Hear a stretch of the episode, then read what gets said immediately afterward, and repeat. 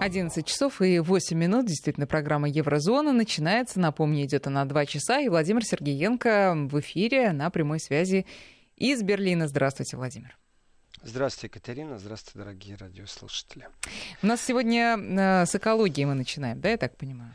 Да, абсолютно правильно понимаете, Екатерина. Экология, она наше все. У нас есть Пушкин, который все, э, если взять русско язычное пространство. Если же говорить о Европе и манере борьбы за улучшение окружающей среды, то с одной стороны произошел, конечно же, очень сильный прорыв, с другой стороны произошел очередной удар по автопрому. И, э, скажем так, этот удар не шуточный. Ну, давайте поговорим с помощью цифр и расскажем вообще, как и что происходило. Семь часов заседали практически за закрытыми дверями, можно так сказать, э, европарламентарии. И разговор шел о том, чтобы это произошло 19 февраля, э, разговор шел о том, чтобы снизить выбросы углекислого газа для грузовиков и автобусов. Снизить не просто вот как-то так, а конкретные цифры и конкретно, конкретные даты на 30% к 2030 году. В принципе, в принципе, теоретически и практически никто к этому не готов. В принципе, теоретически и практически э, европейцы прекрасно понимают, что две страны на этой планете, которые больше всего производят э, вредных выбросов в атмосферу, Китай и США, э, не участвуют в Киотском протоколе. И борьба Европы, такая лихорадочная борьба, в принципе, как-то ни странно, она началась все-таки из США, когда оштрафовали концерн Volkswagen. Это крупнейший европейский концерн, это акула автопрома и не только немецкого. И вообще все движение, которое вот после этого началось, оно э, очень специфически сказывается именно на автопроме. Такое ощущение, что борьба идет не за чистоту воздуха, а борьба идет непосредственно против автопрома, против родины дизельного двигателя, против немецкого автопрома. И если исходить из того, что существует сегодня размеры, замеры, вот все, что связано с техобслуживанием автомобилей, все, что связано с фильтрами, которые ставят, то как бы пошаговое движение, которое есть и которое планируется, оно немного опережает мысли автопрома. Значит, э, после того, как из США пришел огромнейший штраф, миллиардный штраф э, Volkswagen за манипуляцию, э, немецкий автопром, он же пережил вообще такие тяжелые времена и переживает их и сегодня. Ведь э, обыски произошли в штаб-квартирах не только у Audi. И Volkswagen, и Daimler доказали сговор автопрома немецкого. И, ну, кроме немецкого, давайте так, еще Франция и Италия производитель машин. И вообще, если разбираться, кто стоит за акционерными компаниями, зачастую кто самые большие конкуренты, то действительно у э, немецкого автопрома это конкуренты в виде Японии на первом месте. И второе место у них конкурент вот в, виде, в едином лице. Это президент США, который э, в любой момент может принять санкции, потому что все-таки с Еврокомиссией не договорились договорились о взаимных пошлинах э, по э, европейским автомобилям, точнее, можно сказать, по немецким автомобилям, э, которые будут э, поступать в США. Сокращение экспорта катастрофическое. В принципе, не только дизели на 20% меньше продается, не только там больше 300 тысяч автомобилей не проданных в Германии. Если введут пошлины из США, то это практически ну, может привести к обвалу определенных акций э, и к такому шатанию на биржевом рынке, на фондовом рынке автопрома. Поэтому я и говорю о том, что это больше не борьба за окружающую среду, за то, чтобы воздух был чище, это в принципе удары по автопрому и очень сильные удары.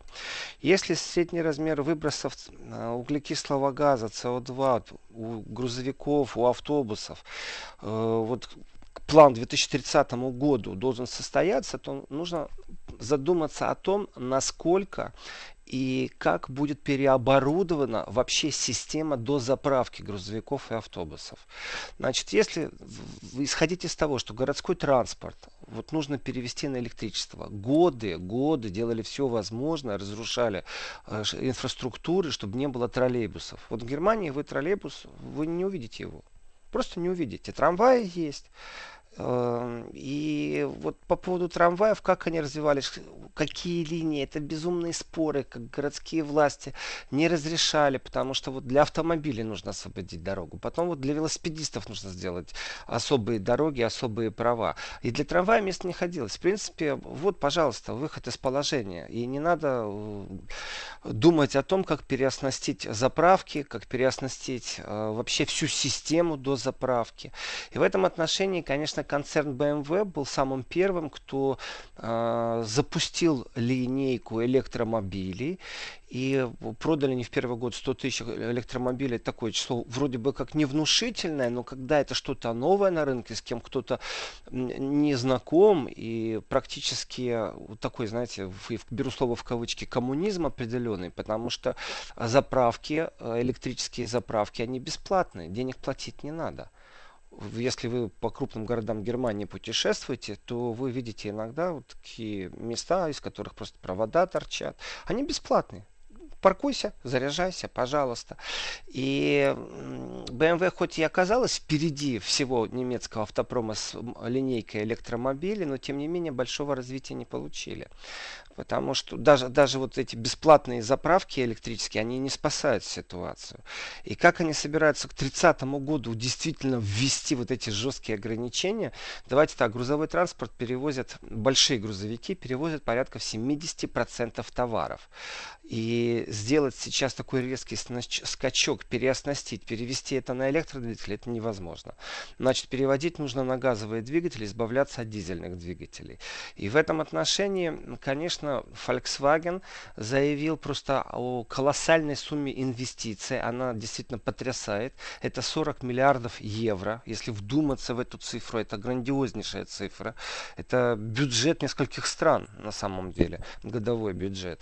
40 миллиардов Volkswagen хочет инвестировать именно в развитие новых двигателей, которые не только не дизельные, но это и гибридные, конечно, двигатели, это электродвигатели. Амбициозные планы, но здесь и сейчас нужно решать по-другому. После того, как посыпался э, такой, знаете, по принципу домино э, посыпались э, законы и запреты на въезд э, в городах Германии на дизельный транспорт, в принципе, состояние шока было.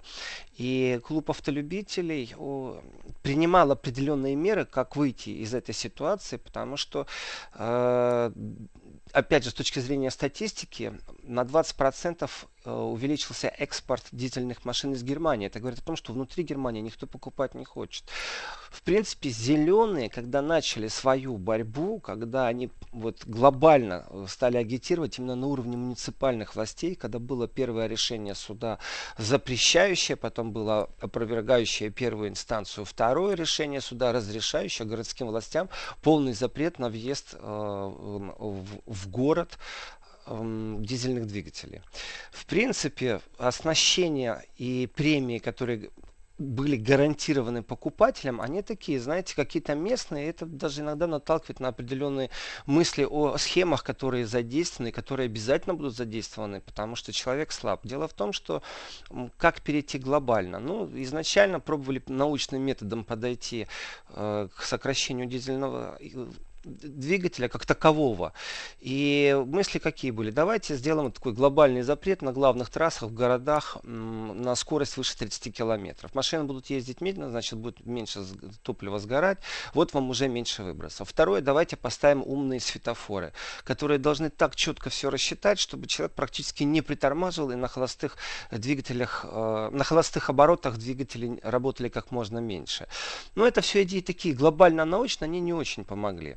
Значит, следующая идея, давайте выделим премии. И вот эти вот премии, почему я говорю о схемах? Потому что эти премии, они привязаны больше к тем местам, где считается грязный воздух. Значит, считается, что 14 э, городов Германии крупных находятся в катастрофическом состоянии, что нор, нормы по загрязнению воздуха там катастрофические, превышают иногда в два, иногда в три раза, но есть даже города, вот назвали Штутгарт, назвали Гамбург, в котором 14 раз в некоторых кварталах превышаются вот эти нормы нормативы по чистоте воздуха. Ну и опять же, это не только связано с углекислым газом, это и с азотовой оксидом связано. Здесь много параметров. И вот эта вот фанатическая борьба, она, конечно же, приобрела такую европейскую капсулу. Европейцы, в смысле Еврокомиссии, стали заниматься. И, ну, давайте тоже, вот, вот правду нужно говорить и озвучивать. Ну, если по всей Европе принимается определенный стандарт, то нужно смотреть, где в Европе находятся автопроизводители. Это действительно удар по экономике Германии. То есть зеленые радуются, что у них воздух к 30 году будет чисти, чище, а сам по себе автопром, куда девать людей с рабочими местами, как вообще перестраиваться, откуда брать фабрики, которые будут производить аккумуляторы, как переоснащать заправки, этого в голове у них нет. Нет, Поэтому... по-моему, с рабочими местами, наоборот, все будет очень хорошо, потому что пока мы перейдем на новые рельсы, пока, ну, это же наоборот, рабочие э, места будут заняты под завязку. Пока будем переоборудовать э, станки, пока будем ставить новые заправки, это наоборот очень много рабочих мест. Я сейчас отвлекусь немного от темы, связанной с э, чистотой воздуха по поводу рабочих мест. Э, здесь в Берлине произошла авария электролинию э, повредили и запасную электролинию тоже повредили. Ну, такой аврал на э, больше, чем на сутки. Э, целый квартал, в котором 30 тысяч квартир зарегистрированных вот людей, которые живут, имеют хозяйство. Это население там примерно 60 тысяч полностью оставили без электричества. Городской транспорт не ходит. Я понимаю, Екатерина, когда вы говорите о том, что все будет хорошо с рабочими местами, если все перевести на электричество, вот, вот только что произошла трагедия.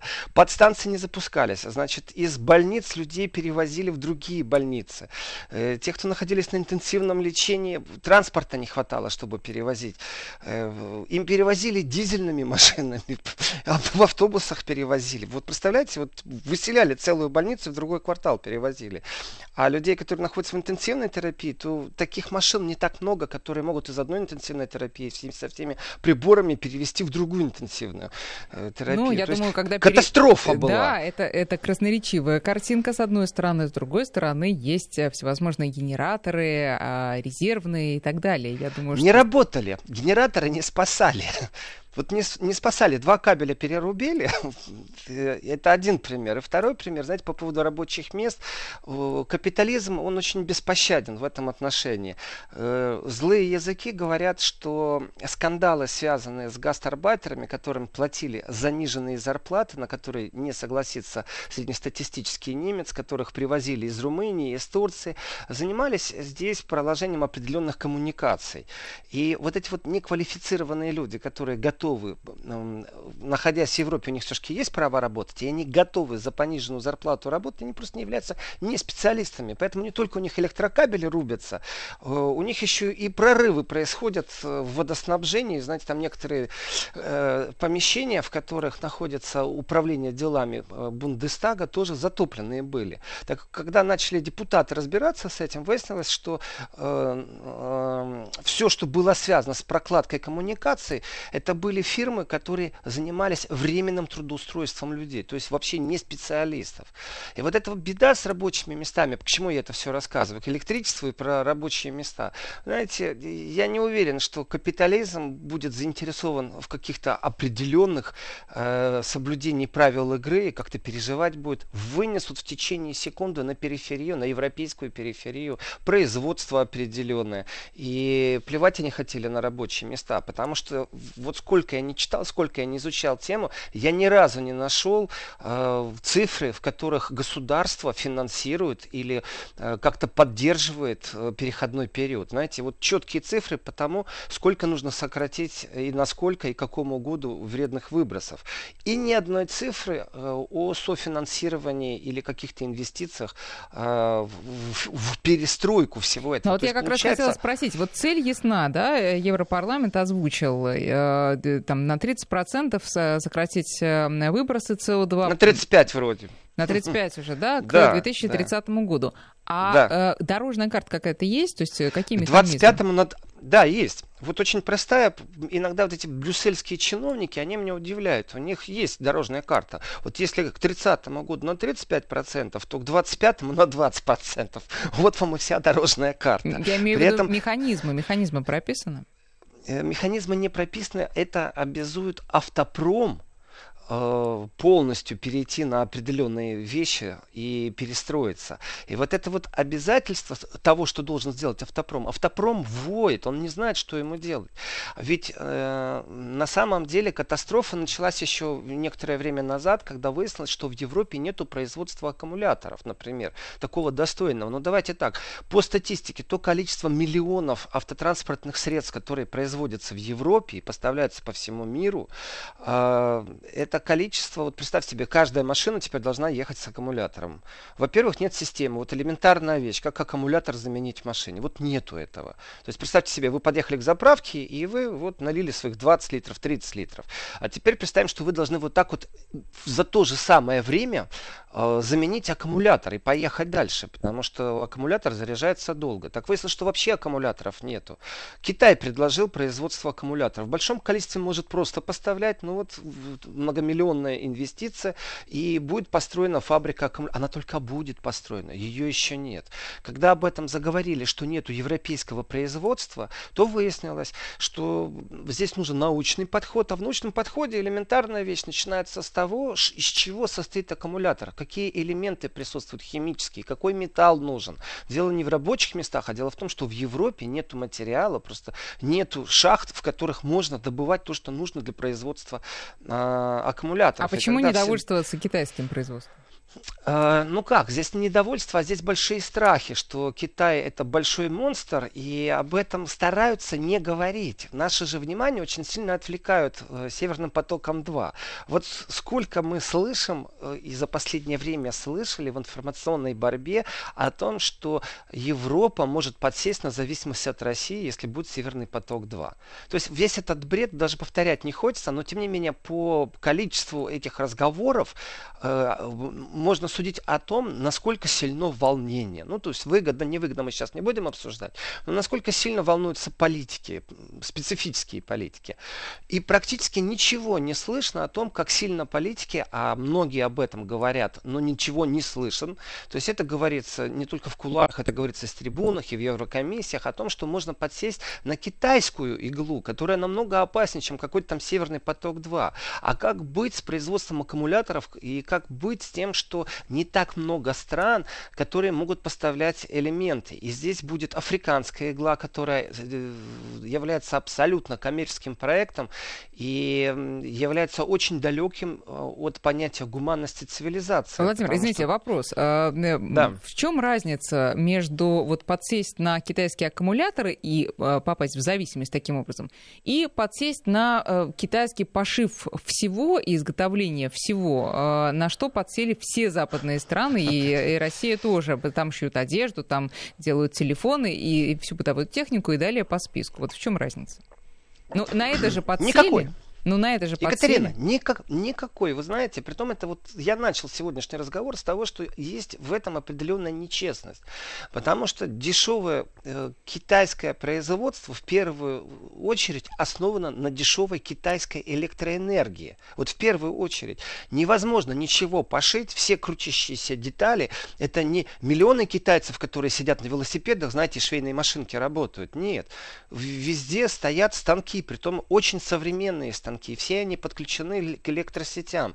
И потребление энергии, которое, которое происходит сегодня в Китае, оно огромно. И в первую очередь все это завязано на дешевой электроэнергии. А дешевая электроэнергия Китая, она не является экологически чистой, к сожалению. И Китай столкнулся с тем, что вот им нужно полностью реструктуризировать ситуацию с чистотой воздуха. Это в Китае люди падают в обморок, понимаете? Потому что Китай считается самой загрязненной э, да, э, страной в мире. Вот передо мной сейчас карта. Вот самый черный вообще из всех возможных цветов это Китай. Но при этом в Китае уже несколько лет идет э, серьезная борьба с этим делом, и там большие успехи. И в том числе это касается выхлопных газов по, по сравнению с тем, что было в Китае, действительно успехи есть.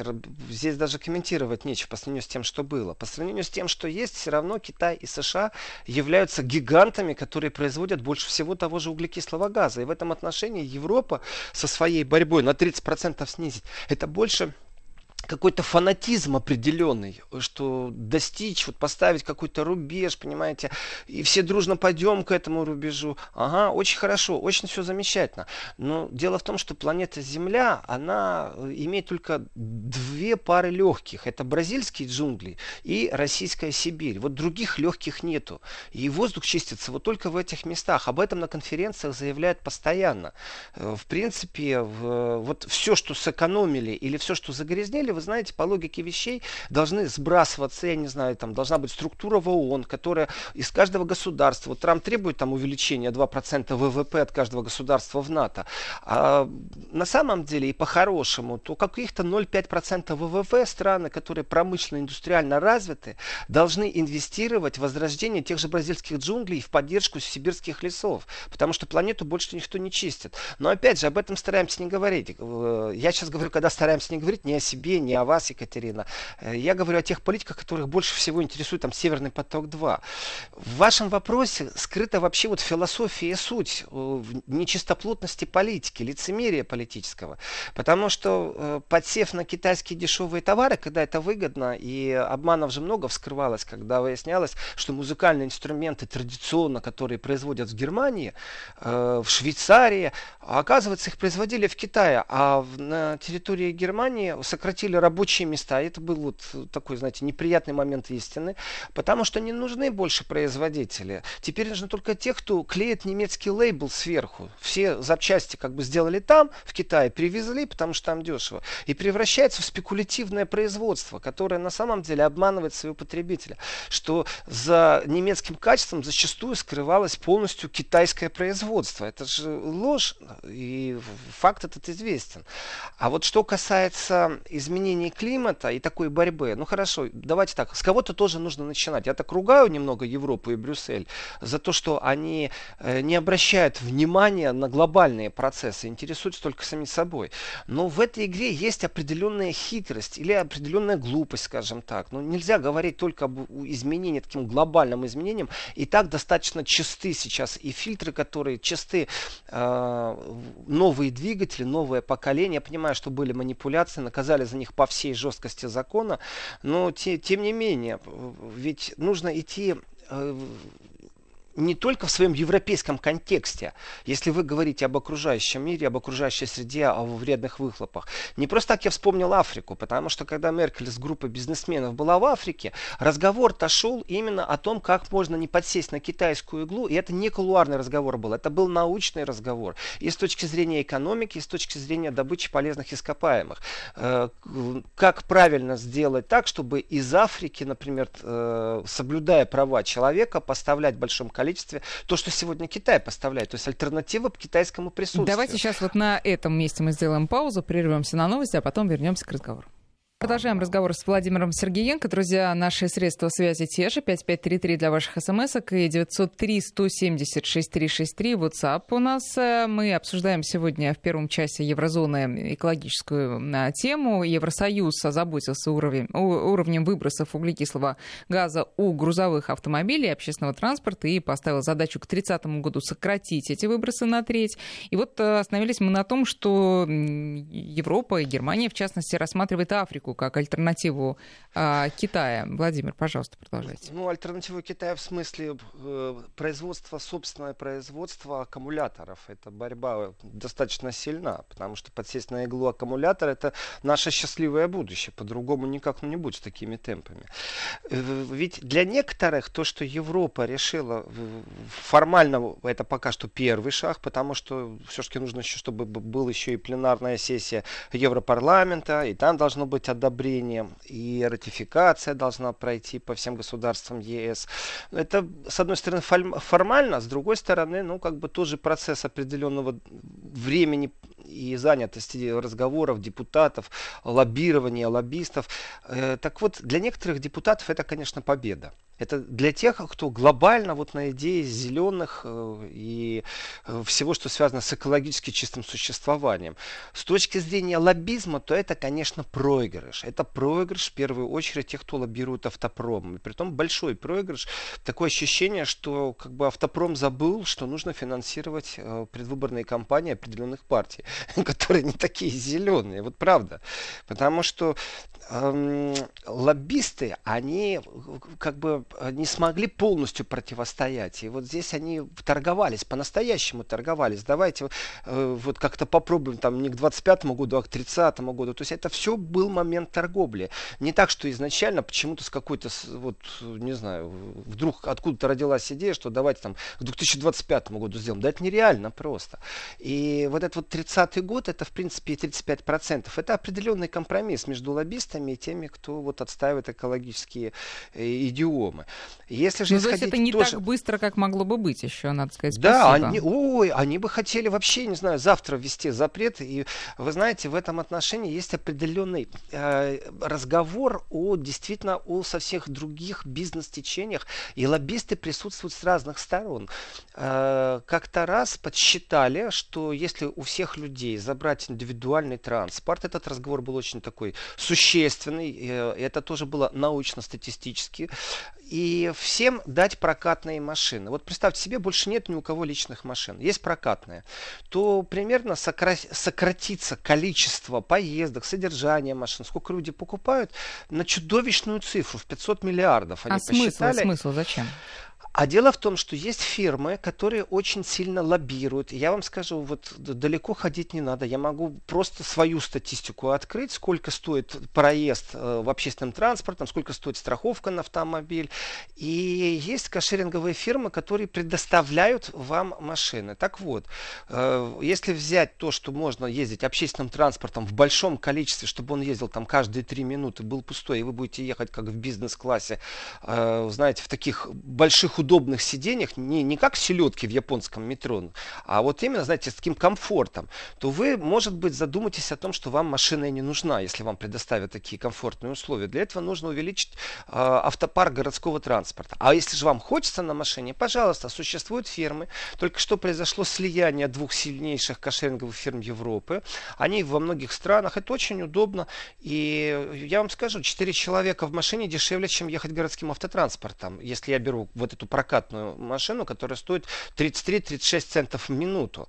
И за эти 33-36 центов самое главное и большое удовольствие, что э, мне не надо искать парковку. И это целая философия. Когда появились первые платные парковки э, в центре города, ну как-то все с пониманием э, к этому отнеслись. Почему центр? Потому что ну, многие приезжают на машинах, а теперь, когда ты знаешь, что там парковка платная, ну как ты сядешь на общественный транспорт. Отнеслись с пониманием, хотя, знаете, так немножко повозмущались.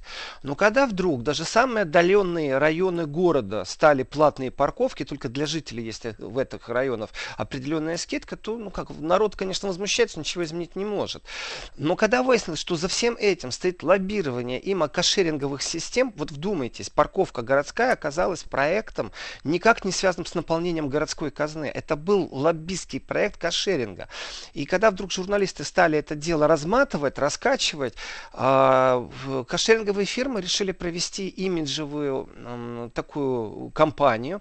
И они стали рекламировать себя усиленно, перекрывали некоторые улицы, э, стелили зеленые дорожки и распространяли информацию, что если вы будете пользоваться нашими машинами, а у нас, пожалуйста, хочешь, э, бери Mercedes, хочешь, бери BMW, хочешь, бери внедорожник, хочешь, бери малолитражку, какой хочешь. Стоит они плюс-минус там 3 цента разница в минуту. Одни 36 центов, другие 33 цента. Э, плюс еще система скидок и бонусов. И взяли, перекрыли пару улиц, расстелили зеленые ковровые дорожки, э, символизирующие траву, и ввели усиленную, знаете, такую пропаганду. Откажись от своей машины, зачем она тебе нужна? Если припарковаться, денег платить, содержать, денег платить на то, только в момент э, поездки ты платишь, ну, чуть-чуть, если ты посчитаешь, сколько ты платишь. И вот я на сегодняшний день действительно на кошеринг подсел. Мне это удобно. Но за этим стоит огромный концерн BMW, который первый запустил электродвигатели, который электропродажи этих э, автомобилей, оговорился, продажи машин, не электропродажи, э, система подзаправок. Если а вы берете машину... только электромобили. Нет, не только. Есть разные машины, действительно разные. Просто BMW были первые, которые запустили именно электромобили. Mm-hmm. Так вот, э, лоббизм BMW заключался в чем? Чтобы городские власти первые э, разрешили этим машинам парковаться бесплатно. Делается один взнос в течение года, и если я, как владелец э, автотранспорта, плачу за парковку в центре обязательно, то на этих машинах я ее бросил и все. И там есть какой-то годовой взнос, не больше, не меньше. Второе. Вот есть такой нюанс. Если я дозаправляю машину, на которой я ехал, то мне начисляют там бонусные минуты. Надо получать, что я бесплатно еду. Но для этого я должен подъехать к месту заправки. Если это э, электрозаправка, я втыкаю шнурок, и мне бонусные минуты зачислены. Но для того, чтобы эти заправки появились, сократились парковочные места для простых машин. И появились в городе вот эти места, на них такие стоит. Вот э, просьба сохранять это для кошеринга или электрозаправка, притом не всех подряд, а именно вот эти прокатные машины. Это тоже определенный лоббизм, такое разрешение получить. И вы знаете, идея хороша, но за каждой такой идеей стоит воплощение мысли. И вот их маршрутная карта заключалась в том, что они переговаривали с городскими властями, при том, что э, интернет-приложение, оно э, замечательно, удобно, подошел к телефону, кнопку нажал, у тебя машина открылась. Сел в телефон, отпечаток пальца приложил, машина у тебя завелась. Ты даже не дотрагиваешься и поехал себе замечательно. Притом она действует и в Австрии, и в Германии. Система одна. За этим стоит неимоверно колоссальный труд лоббистов. За этим стоит инфраструктура определенная, которая вот эти заправки стала ставить. Но в будущем, ведь никто еще не решил проблему, и как на заправках будут менять аккумуляторы.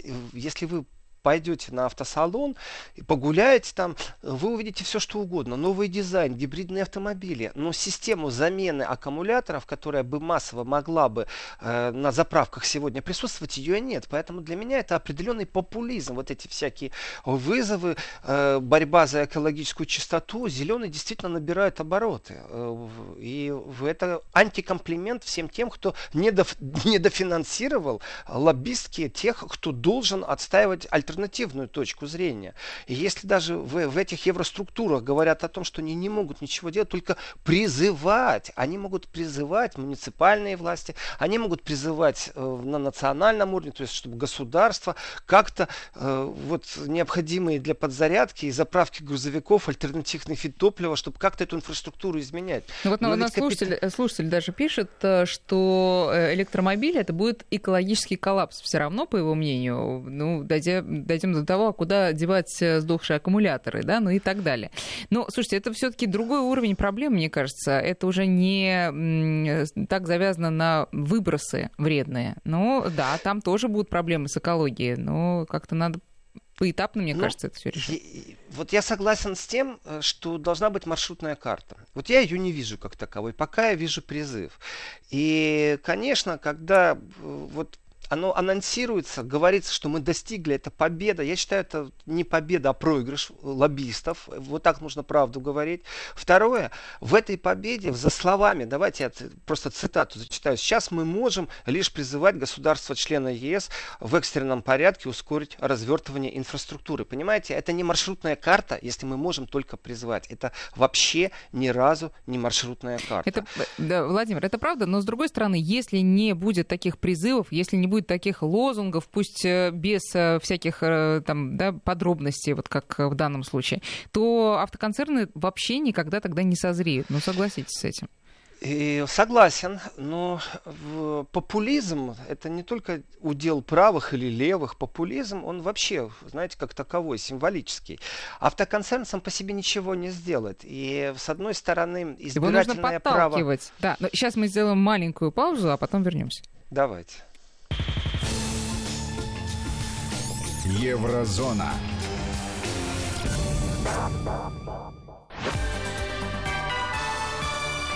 Вести ФМ.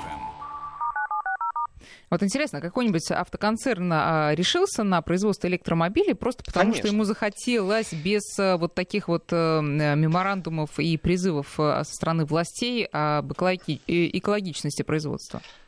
Конечно. Это производство автомобилей Тесла.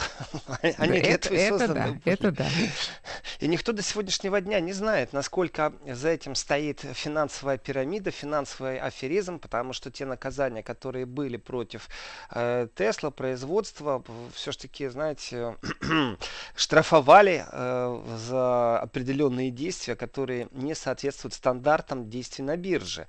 И э, там пахнет просто мошенничеством. Именно запах такой сильный присутствует, но штраф заплатили, э, ушел из состава директоров, понимаете, Макс. Так что некоторые вещи, они присутствуют в пространстве как мода.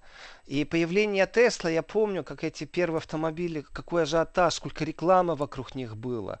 Э, замечательно. Не у каждого в подвале есть розетка, чтобы воткнуться и подзарядиться. Все это хорошо, все замечательно.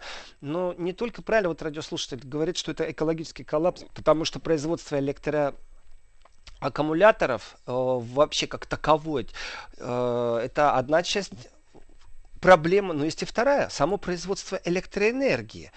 И электроэнергия, она же никак не может ниоткуда взяться. Ведь экологически чистые восполнимые виды энергии в виде солнца и ветра, а также рек, которые делают, они сегодня не могут обеспечить человечество. Потому что тоже по статистике известно, интернет и сервера готовы к новому шагу, новому технологическому. Мы пользуемся еще сегодня ограниченно интернетом, потому что качество фильмов даже, качество передачи звука, все это может быть технологически уже на другом совсем уровне. Но этот технологический иной уровень привязан всего лишь навсего к производству электроэнергии. Конечно, в будущем появятся, наверное, платформы атомных электростанций, и будут не северные потоки-2, а будут электропровода по дну океанов идти. Все это замечательно, но сегодня человечество действительно не готово к этому шагу. И вот в Германии было принято решение, что появятся, вы говорите о концернах, добровольно ли они пойдут э, на это. Вот Volkswagen принял решение, что будут три новых предприятия. Ну, как бы это старые предприятия, но они будут новые по принципу э, переоборудованные на, именно на оснащение под выпуск электроавтомобилей. Цвикау, Ганновер и Эмден. И, в принципе, программа, которую Volkswagen, как самый потерпевший, как э, те, кто почувствовали на себе сильность вот этого удара, они первые были, потому что, кроме того, что США ударили по Volkswagen многомиллиардным штрафом, ведь в Европе тоже прокатилась волна. И э, до оборудования автомобилей спецфильтрами оно упало на плечи э, Volkswagen. Это многомиллиардные потери, но они не оказали особого такого, знаете, э, сильного давления, существенного влияния на акции. То есть э, э, не обанкротился Volkswagen. И вот здесь очень интересный момент. То, что требует политики, как воплощается в жизнь. Значит, придумали понятие премии. Вот в тех местах, где есть загрязнение город, городского воздуха сильнее, чем в других, там можно купить машину, которая будет до финансирования получать, ну, знаете, так от 4 до 8 тысяч евро, между прочим, в зависимости от города. И почему я говорю, что это сразу же схема? Вы знаете, ничего трудного нету по соседний город купить, если там дешевле на 8 тысяч евро машина. Вопрос, откуда эти 8 тысяч евро? Вы что думаете, государство дает, бюджет дает в эту скидку? Э, автопродавцы, вот сама сервисная система продаж автомобиля, они воют, они не знают, что делать с дизельными автомобилями. Э, и из Германии, благодаря тому, что в Германии такая череда законов произошла на запрет въездов в центр города э, дизельных автомобилей, то машины стали покупать французы, итальянцы, поддержанные дизеля в большом количестве уходят на Украину. И здесь же, опять же, знаете, лоббизм очень интересный. Всего лишь навсего нужно на поддержанные автомобили поднять определенные пошлины или наоборот их уменьшить. Тем самым, опять же, будет определенное давление на тех, кто производит и придумывает вот определенные запреты. И Volkswagen, когда осознал, что достаточно тяжело жить в мире, когда вот так вот сильно вверх-вниз э, и финансовые рынки, плюс судебные решения, и, и наказания многомиллиардные, нужно с этим что-то делать, они вот объявили э, свою многомиллиардную инвестицию И вот эти три города, три завода, которые будут под электромобили, вы знаете, это, в принципе, попытка догнать ушедший поезд. Это автопром начинает перестраиваться. Здесь, Екатерина, конечно, вы же абсолютно правы. Сам по себе Volkswagen бы этого не сделал никогда. Он бы продолжал просто зарабатывать, он бы продолжал скупать э, мелкие э, предприятия, которые существуют э, в автомобильном производстве. И просто бы он и так гигант, а он бы стал так, монопольным гигантом ну, когда-нибудь с Toyota бы э, объединились. А сейчас вот вре- временно задумываются о том, что вот в США э, существует мода на машины-пикапы. Ну, то есть, где есть э, салон и где есть э, кузов с открытой частью. И в США считается, что это ну, такая мода, которая есть в США по количеству, это статистика, по количеству продаж, э, символизирует э, вот просто образ жизни больше. Если раньше этим пользовались люди, которым это необходимо просто было для перевозки чего-то, очень удобный закрытый салон, и у тебя сзади открытый кузов, то сегодня на этих машинах просто так ездят все подряд. Не надо человеку ни для чего это, кроме для того, как повыпендриваться перед соседом. Все. Так вот выяснилось, что Volkswagen свои пикапы продать в США не может они решили объединиться с Фордом, знаете, тоже э, далеко не, не мелкий производитель машин, э, чтобы совместно выходить на рынок продажи пикапов. Но я себе тяжело представляю электрические пикапы, гибридные еще представляю, но здесь нужно уйти и перейти немного, вы знаете, ведь электричество электричеством существует еще и газ. И переход на газооборудование, газозаправки, как, например, в Голландии, огромное количество газовых заправок, инфраструктура очень сильная. Э, на каждом углу, можно так сказать, вы можете газом заправиться. Вот, пожалуйста, вам будет снижение выбросов вредных в атмосферу э, электроэнергию, которую производить теоретически надо, я даже себе не представляю, если вот сегодня взять 100% немецкого автопрома, перевести просто как на электродвигатели, откуда они возьмут это электричество? А Германия не имеет атомных электростанций. Ветряки и какие-то, я не знаю, там были турбины, которые клали в море и которые на прилив и на отлив должны как-то были генерировать. Они высосли огромное количество денег технологически для разработки всего этого, но они себя не оправдали экономически. И тогда получается, что э, Германия вот в этом мифе каком-то и Евросоюз в каком-то мифе живет. Электроэнергию где будем брать? В Польше 80% электроэнергии производится углем. И если исходить из того, что там уголь, то расскажите мне, как этот уголь, который сжигается, не выбрасывает в воздух ничего вредного. Вот, вот расскажите мне, пожалуйста. Поэтому я говорю, что есть определенный популизм. Э, за этим популизмом нету ни конкретной маршрутной карты, а есть толчок автопрому, как вы сказали, Екатерина. И в этом толчке, конечно, вот поступательно, когда обязуют, чтобы производитель делал 7 фильтры, замечательное решение. Потому что действительно они как бы себя сорбируют, аккумулируют вредные выбросы здесь никто против никогда ничего не говорил.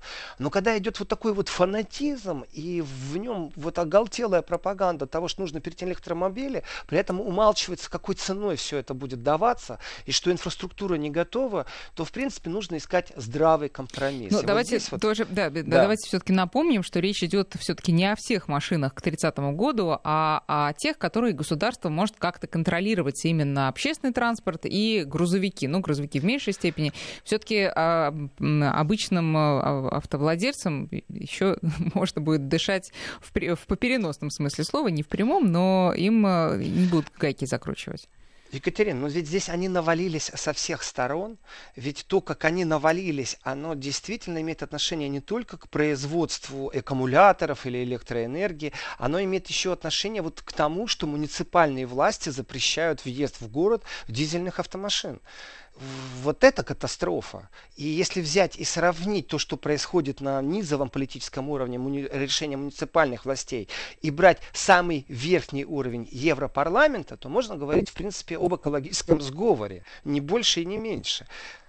И да, э, эта Владимир, тема, мы должны ее продолжить, потому что Хорошо, мы есть продолжим. нюанс объединения. Но да. сейчас у нас э, перерыв э, на нашу рубрику и на новости, а в следующем часе продолжим разговор с Владимиром Сергеенко.